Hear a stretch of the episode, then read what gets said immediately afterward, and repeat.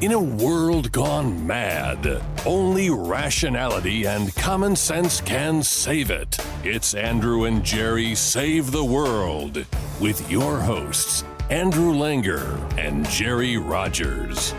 And now, here's Andrew and Jerry.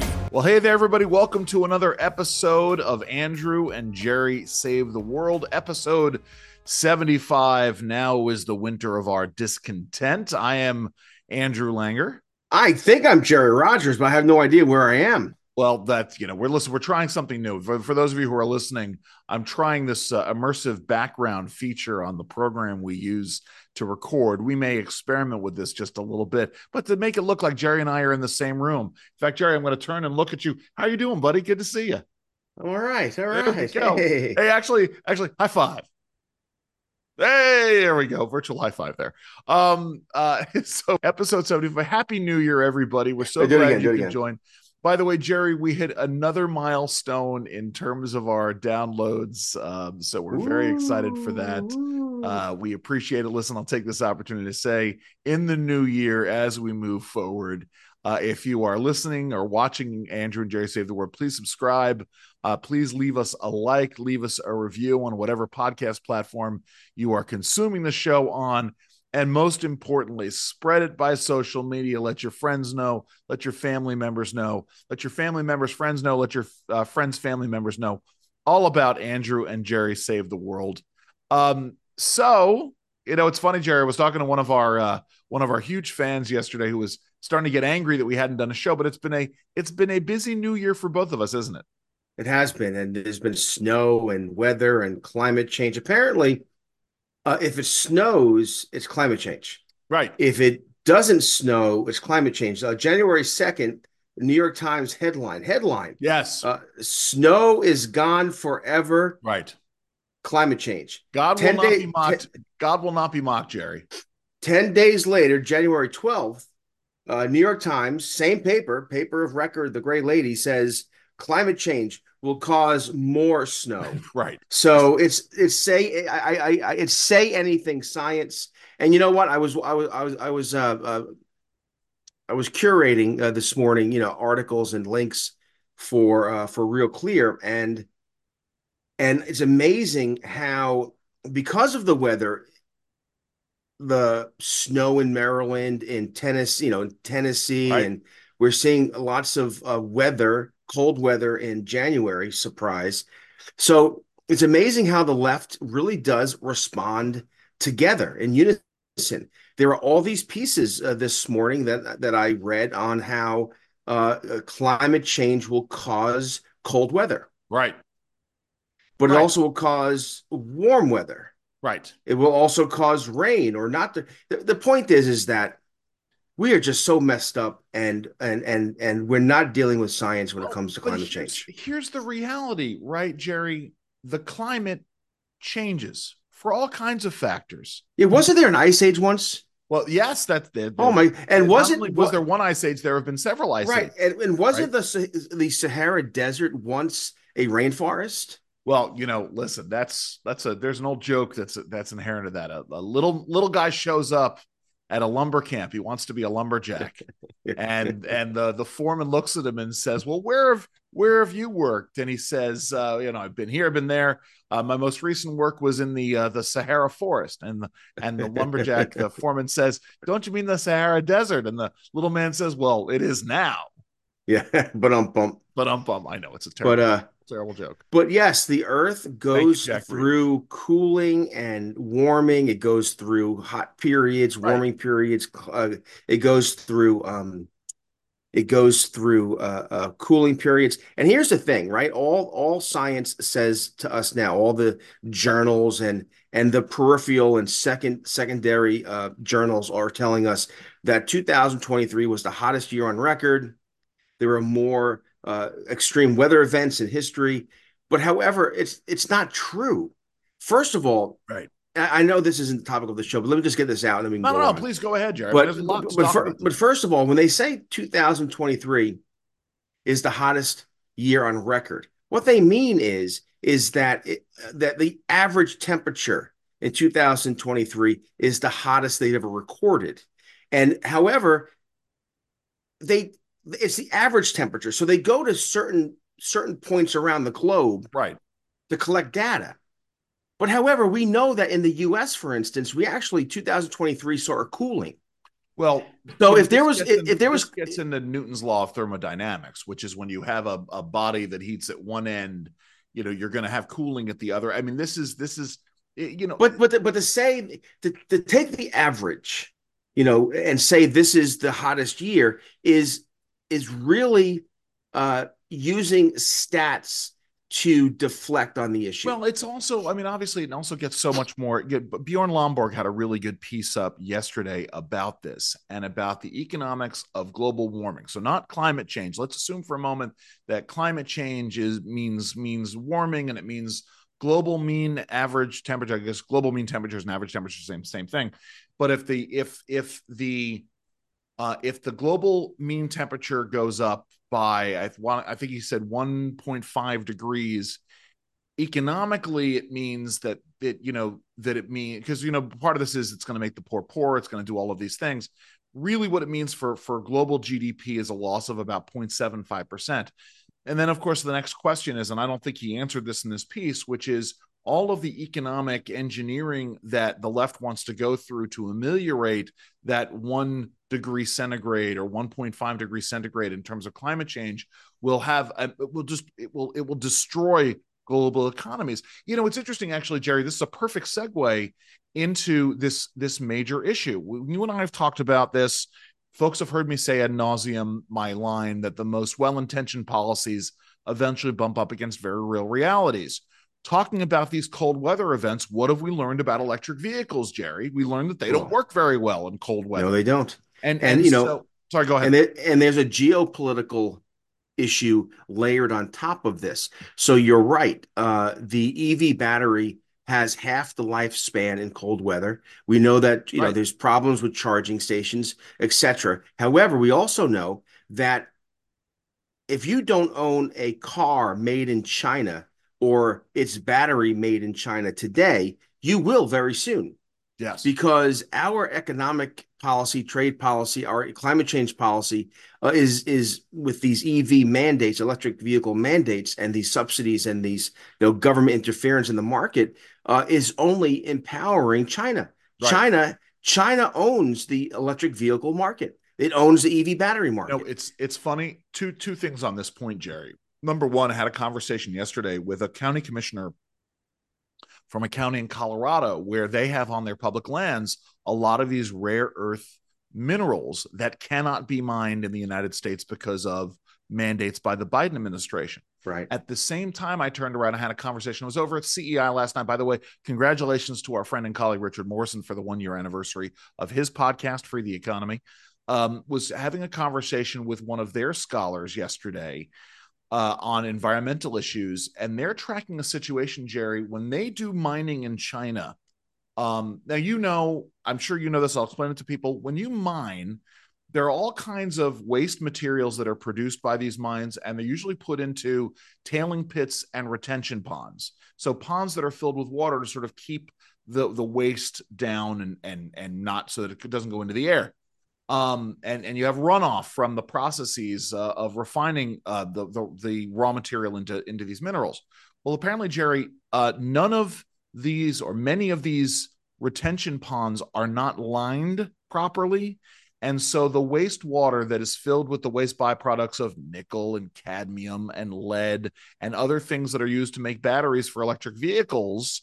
Uh, it's all leaching and potentially leaching into the Yellow River and that is the water source for about 350 million people who will be poisoned by this um, because China doesn't care about environmental regulations. They just care about dominating marketplaces. Uh, Wait a minute. I thought we just had COP28. I'm I've been told by the global elites that China's on board uh, with environmentalism and conservation and climate change.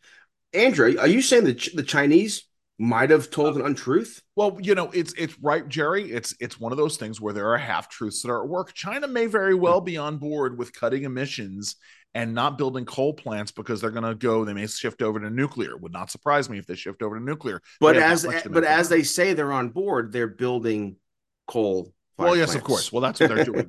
right. This is this is this is the issue of of the transition periods, Jerry, between communism. Well, I'm sorry, between socialism and capitalism, or socialism and communism. Um, so you, you have those things going on, but that's that's the that's the, the the thing that gets me is these lessons that we learn right when your power goes out um you cannot charge your electric vehicle uh right. and if it's weather like today and we and we lost power uh, just recently right, here at the rogers at the at the blue house we lost power and uh know what we did uh, uh, number one, we could use a generator, a portable that's uh, powered by fossil fuels. Right. Uh, number two, uh, we didn't need to do that because the power was off for just about, I mean, eight hours or so, so we were okay. But um, number two, though, when we had to charge our phone, guess what we did? We went out to the car. There you go. right? I mean, so but he, but here but here's again here's the la- the layeredness to this right yeah. so we're talking about conservation environmentalism we're talking about climate change uh, china is going its own way because it cares about domination and power uh, it cares about um, uh, uh, China first. It's okay, China first, right? Well, right. the Chinese, of course.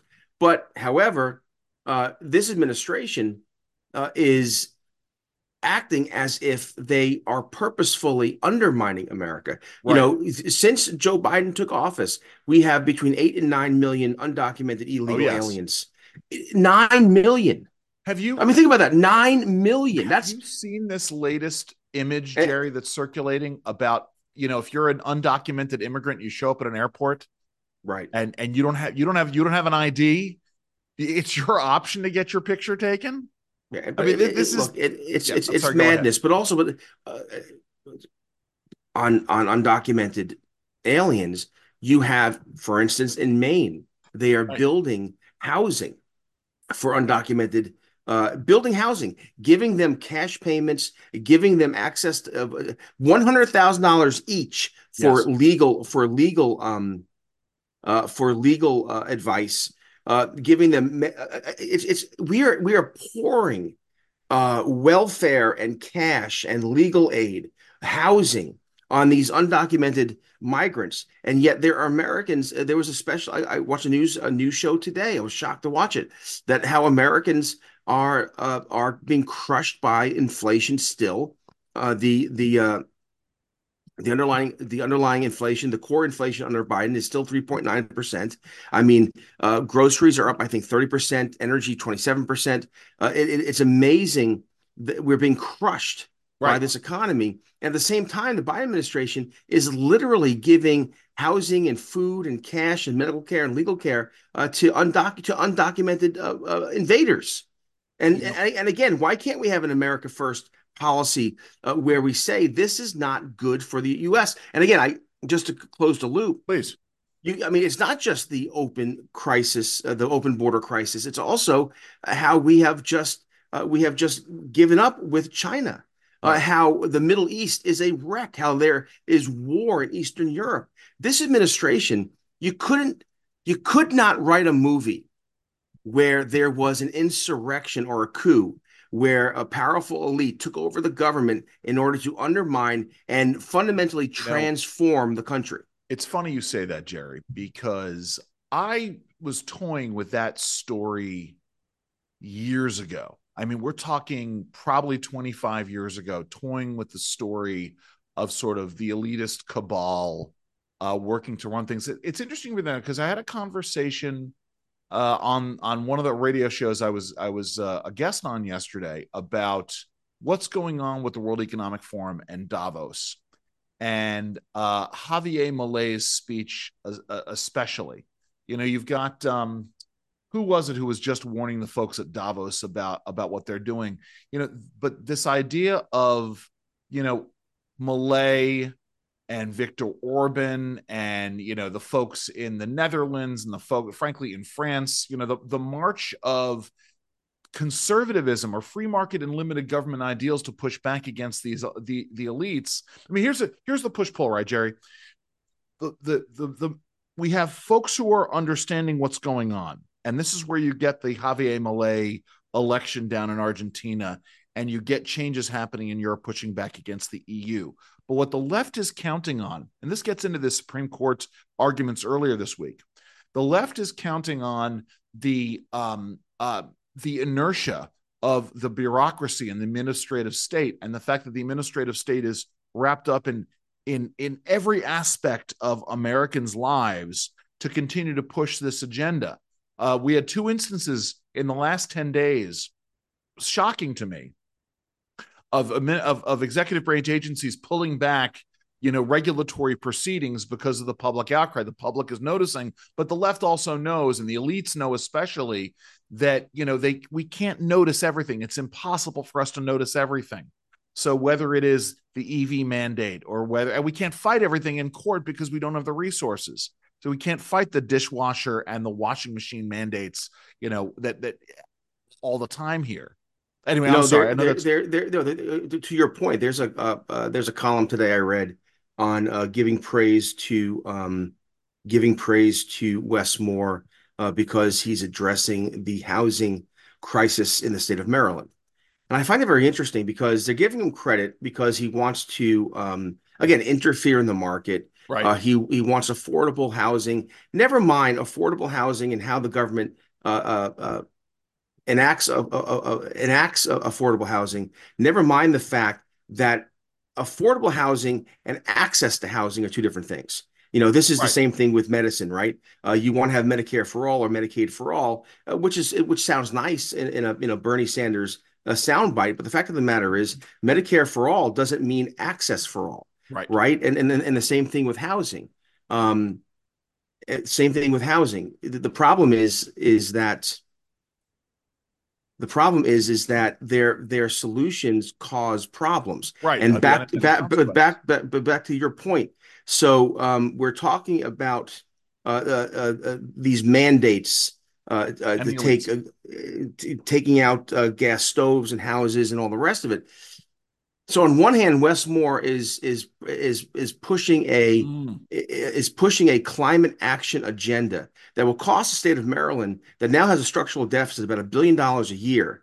Also, we know that these new climate action, uh, when it comes to housing and, and healthcare, it increases the cost. Right. Right. These these new mandates on housing, these uh, taking uh, taking uh, uh, taking away fossil fuels uh, in, in terms of healthcare only increases the cost. So he's getting praised by the elites for his interference or his right. intervention on housing, but they don't examine that his other policies, specifically on climate change, is going to drive up the cost of housing and drive up the cost of Medicare of, right. of, health care. So it's it's yeah.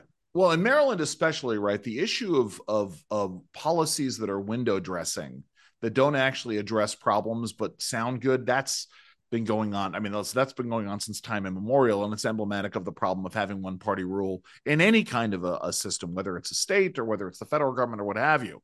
Um, that's that's certainly that's certainly an, an, issue.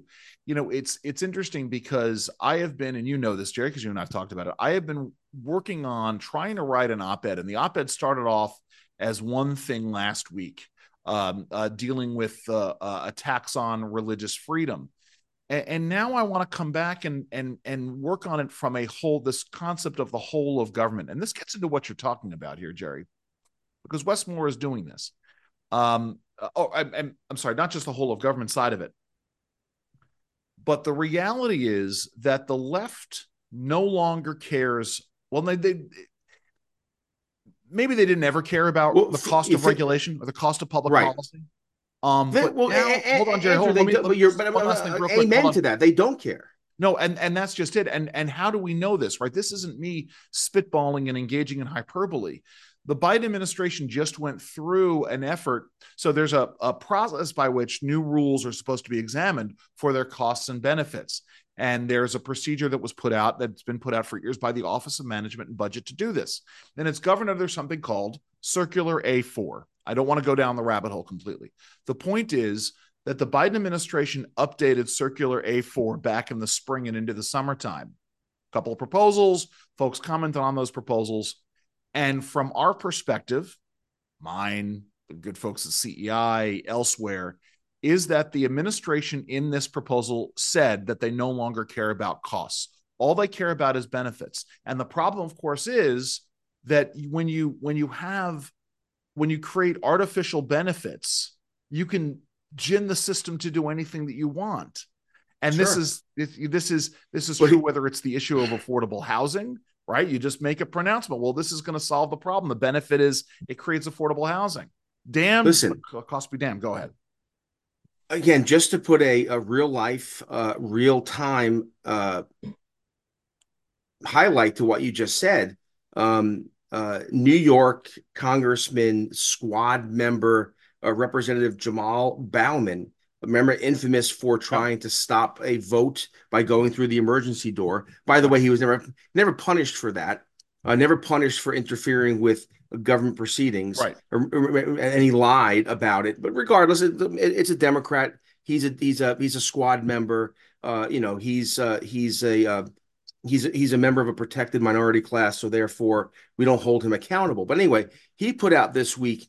Uh, he floated this idea. He he he, he and eight others have a bill uh, for reparations, slavery reparations, uh, fourteen trillion dollars. And someone in the media had the temerity uh, or the courage, or maybe they weren't thinking, and they asked him, How would you pay for it? His response was, We will spend it into existence. Right.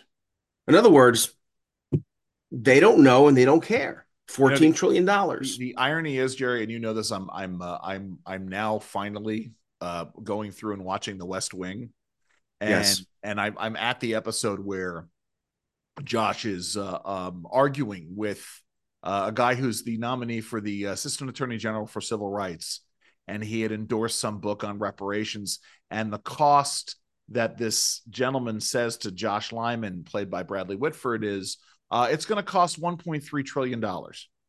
you know, kid stuff. Get him. Get, Yeah. Listen, if if only it would cost 1.3 trillion dollars. Also, this idea of reparations is so offensive. I don't understand how it is even considered in polite company because uh, not only has the U.S. government and the American people paid reparations uh, through uh, blood, the Civil War, uh, through blood, uh, the Civil Rights Movement, uh, through uh, through Treasury in terms of the Great Society, uh, through um, uh, education with affirmative action uh, with and, and the list is on and on. We Right. have already spent multi trillions of dollars. The problem in our culture, in terms of the wealth racial gap, in terms of the schoolhouse to jailhouse pipeline, this is not a money issue. It's not a wealth issue. It's certainly not an issue related to slavery, given that, I mean, the percentage of Americans.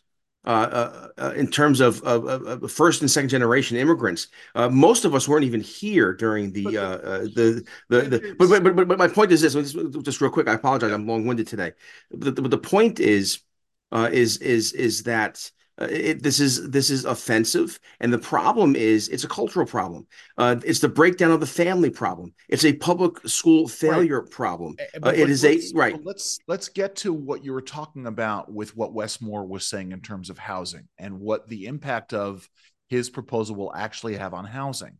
The point in the end is you can talk about all of these things. We can talk about fairness and rightness of the issue, but from a purely public policy perspective, if you want to empower people to act on their own behalf and you want to undo the injustices of the past, making people dependents upon government money is not the way to do this. well and actually all It evidence on, shows us it does the opposite It is exactly right. And so the point is, is that a uh, what did he say? Fourteen trillion dollars.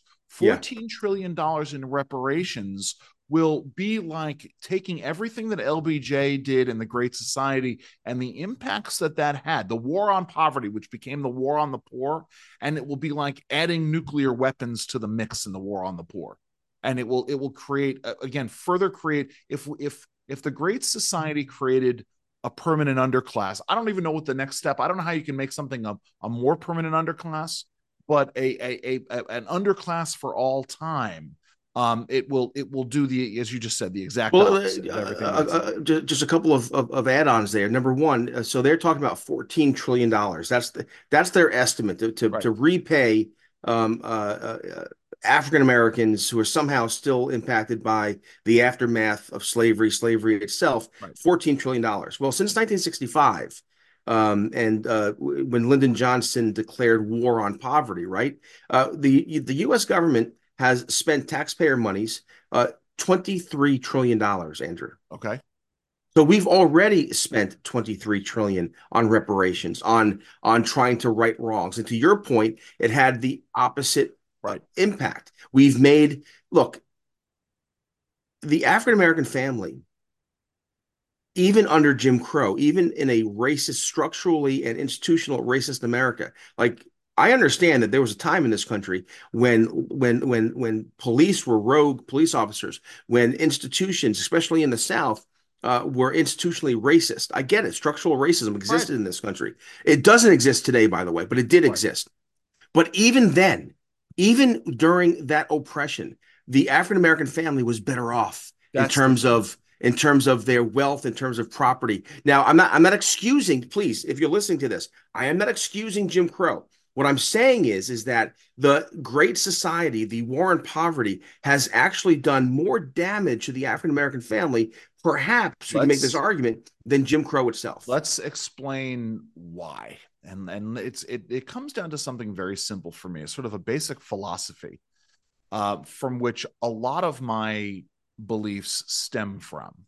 You know, I, I I'm going to Jerry just I'm going to monologue for a second here, so stay with me. So, because right. I was talking about this literally back at back at back at CEI yesterday, you know, uh, uh, Fred Smith. Um, we've talked about at length on the show. Fred Smith and I were invited in 2006 to a transpartisan event on energy that was held up in the Colorado Rockies, and it was eight uh, conservative or libertarian folks.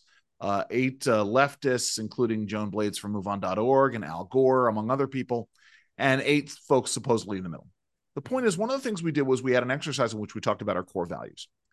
And I said, well, my core value is freedom. And folks were like, well, I don't understand what that means. Is freedom really a core value? I said, yeah, I wake up in the morning and I want, and I think about how we can make people more free. This issue of empowerment versus disempowerment. When, when African Americans were empowered to act on their own behalf, right? And even during as you said jim crow but you know when when there were advocates amongst the african american community for self-reliance for doing for yourself and bettering yourself that's that had an, an impact. It's this issue of of uh, of uh, self-value self-worth. But when you go down the road of telling people that they are victims and that they are owed something uh, and it perpetuates this environment it makes people uh, uh, subservient to the state. It makes them dependent upon the state. And then when you add into this this idea of the nanny state and further working to disempower people, whether it's to disempower people to defend themselves or to disempower people to make choices as to where they live or who they want to hang out with, this is a problem. Um, and that's and that's where we are. We are we have been working. We, I'm sorry, the elites the elites work overtime to disempower people of all shapes and sizes right? This is why i come back to the great failure of the obama administration was not well there are lots of failures but the great failure of the obama administration was framing issues in which abuses of power he framed them as racial issues when he should have been framing them. And of course he didn't because he's an elitist about the powerful versus the disempowered or the powerless. Um, and that's that's the problem that we have in america Andrew, you are 100% correct. And also, I want to remind our viewers and our listeners that remember, uh, it was Barack Obama who said that he wants to uh, uh, fundamentally transform America. Right. Think about, wrap your head around that comment for a second. Why would a responsible American leader um, want to transform, not reform, not change, not tweak, not work for the better, but fundament his words, not my words, fundamentally transform uh, our our uh, America. Uh, America. Uh, why would a responsible American leader say that? Well, because Barack Obama and more broadly the elites, the progressive elites, they hate America. Right. They want dependency. They want to transform the market, the family. Look, look at look. It, it is not an accident that public schools in this country are, are spending more time. I'm going to exaggerate here to make a point. I, am not sure if it's spending more time, but but but but but allow me this exaggeration, please. They're spending more time uh, talking with young people about sexual issues and sexualized topics and how to have sex and who who to you know who to you know who to have sex with. Instead of teaching science math uh, instead of teaching reading and writing and great literature and american history they're not they're, they're not teaching those things. Well they're, they're, they're why? Because they because the elites in this country want to fundamentally transform america. Look i just read a story today about a teacher in Florida, a a, a, a, um, a public school teacher, uh, I guess was going through the class asking who identifies as what. Oh, I identify as this. I identify as that. And someone said, "Well, I identify as straight." And do you know this teacher uh, had a had a fit? Oh my god! That that identifying as straight is inappropriate and offensive. Again, that's wrong by itself. But why the hell is a public school teacher talking to our children about how you identify? But it's also, I mean, doesn't this get down to, in the end, the normalization of identitarian politics? Of course. It gets down into the divisions of who we are as a people, right? So it gets into where you were just talking about this elites who hate America, right? So we, so we, we, I'm going to S, I'm just going to use the phrase S. I was going to poop. We, we destroy, we sully the reputation of the founding yes, yes, right? We, we poop all oh, over we, the founding fathers. Stop saying that word. The I American, can't deal with it. Oh. We have a big bowel movement, Jerry. A big BN. so we, we but the point is we denigrate the American founding, the principles upon which America was founded. Um, and and so we can't come together and have a common view of who we are as a people. America is not the greatest nation on the face of the earth. America is one among equals, and other nations we're gonna support and promote and, their. But, but, again, let, us comment there because oh, sorry, you finish. No, let me just comment. make let me just make yeah. the thread and so we we don't have a common heritage upon which to build upon. And then the left serves to put everybody in their boxes. So yep. if you're a you you are a a queer BIPOC, what is it? BIPOC uh, um, uh, a person of color um you know so you're in in this box and you're in that box and you're in that box of this class and then if you're a straight white young male, well, you're the evil person because you identify as a straight white conservative male. You know, uh, Johns Hopkins University um, sent out from its DEI office, uh, sent out a notice two weeks ago saying that what does privilege privilege look like? Right. Yes. Thank you for and and up. it was uh, if you're white, if you're male, if you are um, heterosexual, if you are Christian, uh, if you own property, essentially, again, uh, the elites in this country, it's not enough to fundamentally transform uh, America. What they also want to do is they want to find uh, a, a, class or a group uh, to blame and to uh, vilify. And again, you know, our our old mentor uh, Fred Smith said about business. He said industry. He said if you make something into a pariah, you can tax it, regulate right. it, you can just you can destroy it. And so the left has done that with industry, with uh, with those uh, the doers who are in the arena making things. But wait a second, they've now done it. They or, they're now doing it uh, not just uh, in terms of uh, of industry. They're now doing it based upon ethnicity and race, which is right. very scary. But but Jerry, I mean that's the thing that gets me is yet another uh, a free market limited government leader out there was retweeting today a story about Wall Street being very concerned about Donald Trump's second term, which is insane, by the way. But but this this free market limited government organization leader was ballyhooing it, saying that oh, it's right to be concerned about Donald Trump. And I'm sitting here going, wait a minute, I, I don't understand this. We are we are in the throes of an economic crisis. And when I say this, this is not hyperbolic, and this is not just talking about this is not just talking about the inflation issue. Um, but it's talking about the the you know, the breadth of the economy, the falsities when it comes to jobs, but but most importantly, a regulatory state where if we continue on the track that the Biden administration has put us on, will cost us $7 trillion in direct regulatory cost and 19 times that in indirect regulatory costs. And, Andrew, and, and on yet, top of that, sorry, go ahead. On top of that, we now pay more interest on the debt than we do for national defense. Yes.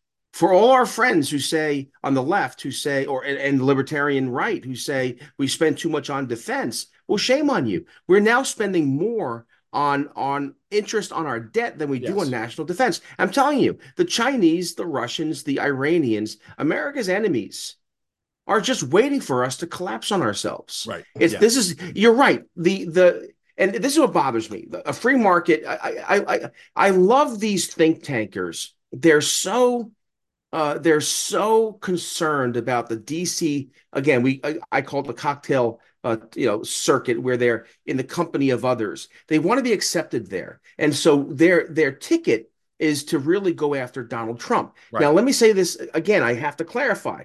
I am not a fan of Donald Trump. But if, if it's Joe Biden versus Donald Trump, there is no real choice. Right, absolutely. And what bo- and what bothers me are these uh, are these think tankers and these conservatives. Again, taking billions of dollars from from the donor class in order to do to, in order to in, in order to do what? Cannot, in terms but, be, yeah. Sorry go ahead. But uh but the thing is is that uh, i don't hear them. I don't hear jonah goldberg. I don't hear uh, um, uh, uh, chris christie just talked about it this these last couple of days that he is seriously considering uh, voting for joe biden. How can Chris Christie run for the GOP nomination and then say he's going to, you know, where's the criticism of Joe it, Biden? Let's take it from a basic substantive policy perspective. Let's talk about think tank leaders that are not supposed to be political and are not supposed to be partisan, but they're supposed to focus on the issues. How can right. you, with a straight face, run an organization that is fighting the fight on things like regulation and raising great alarm about you know what the biden administration is doing in terms of regulatory accountability and transparency uh, in terms of the administrative state in terms of putting people in power who are expanding the administrative state and abusing their powers in terms of the administrative state that are pushing cases before the supreme court on those issues and then with a straight face say donald trump would be worse than joe biden that does not make any sense. We are in a if we are in a crisis here, and I believe we are, right? The, the administrative state cannot get bigger. It's going to, but it should not.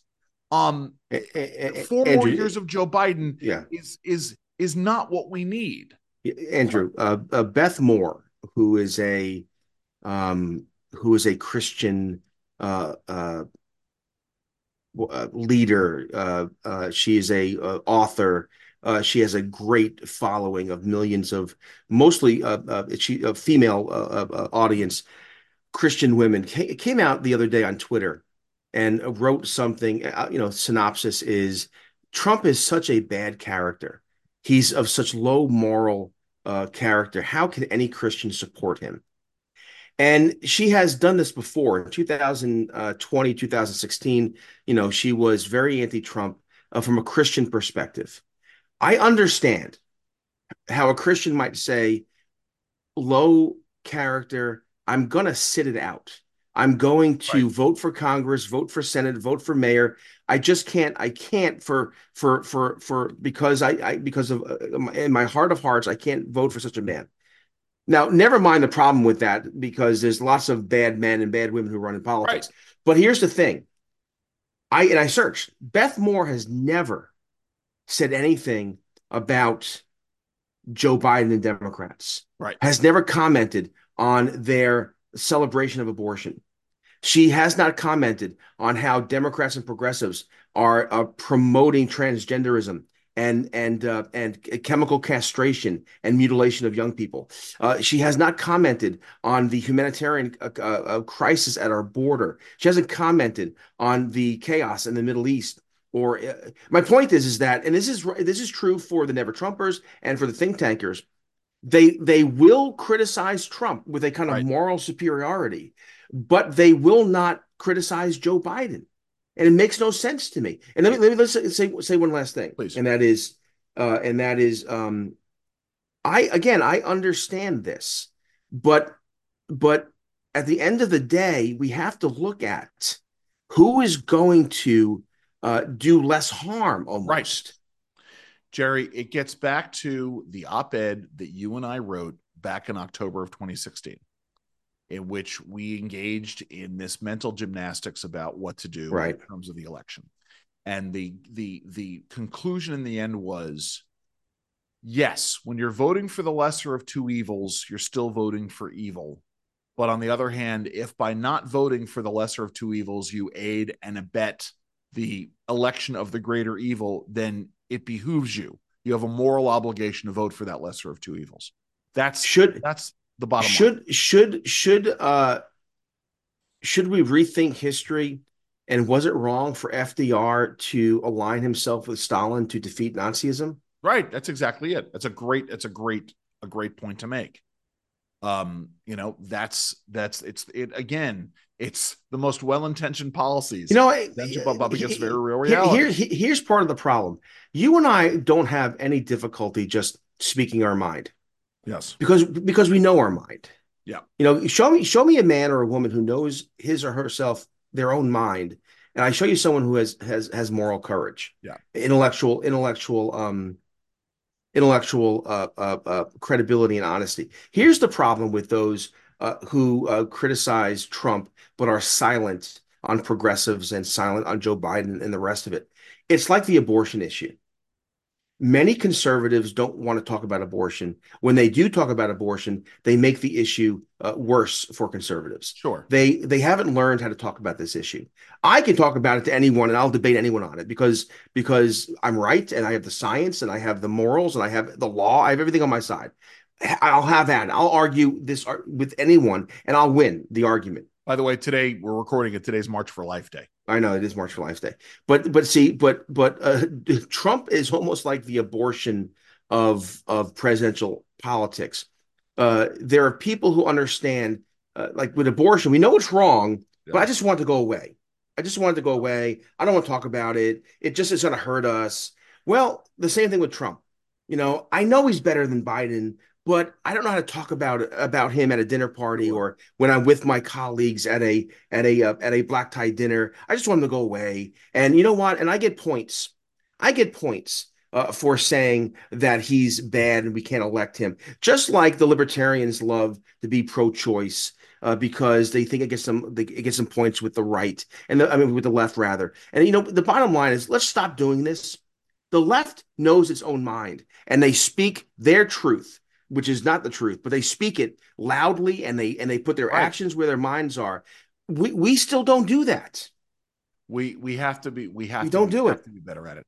Jerry, listen, I know you wanted to do a tight a, a, a tight uh yes indeed. It's uh it is a snowy. I yeah. was out I was out shoveling earlier yes. today. Uh, and uh, and it looks like we're going to have a little family reunion here at the Rogers. Fun. Uh, uh, the, the girls are coming out. Everyone's home from school. I think the kids all want to go uh, have a winter a winter holiday uh, sledding and such things. So, did you um did you uh did you go ice skating? Where we were? Why were? Oh yeah, um, I was up. I was. We did not go because of because of the snow. We didn't go into ice skate. So um yeah, because I was up I was up in in Rockville on on on Monday and drove past someplace where there was ice skating. Um, so you on on Sunday? Sunday, it's Jerry WBAL. I tell you what, I and I, you know, in all humility, go and listen to my my my last two podcasts over at WBAL uh, podcast. It, it it really is the best radio that's on right now. And uh, you got to check out this week's uh, lunch hour with Federal News, Newswire. I sit down with Kevin Cirilli. It's a great interview. Yes, fascinating stuff. Uh, talking about this, all kinds of of good things uh, happening there. Uh, Jerry, what do you want folks to do? Oh, find the truth, plant your feet, and stand firm. God bless you. Happy New Year, everybody. Uh, please let your friends and family members know about the lunch hour. Subscribe. Leave us a, the lunch hour. Let your friends and family members know about Andrew and Jerry Save the World. Um, leave a review, subscribe, uh, tweet us out on social media. Uh, have a great week, everybody. Have fun and please stay safe.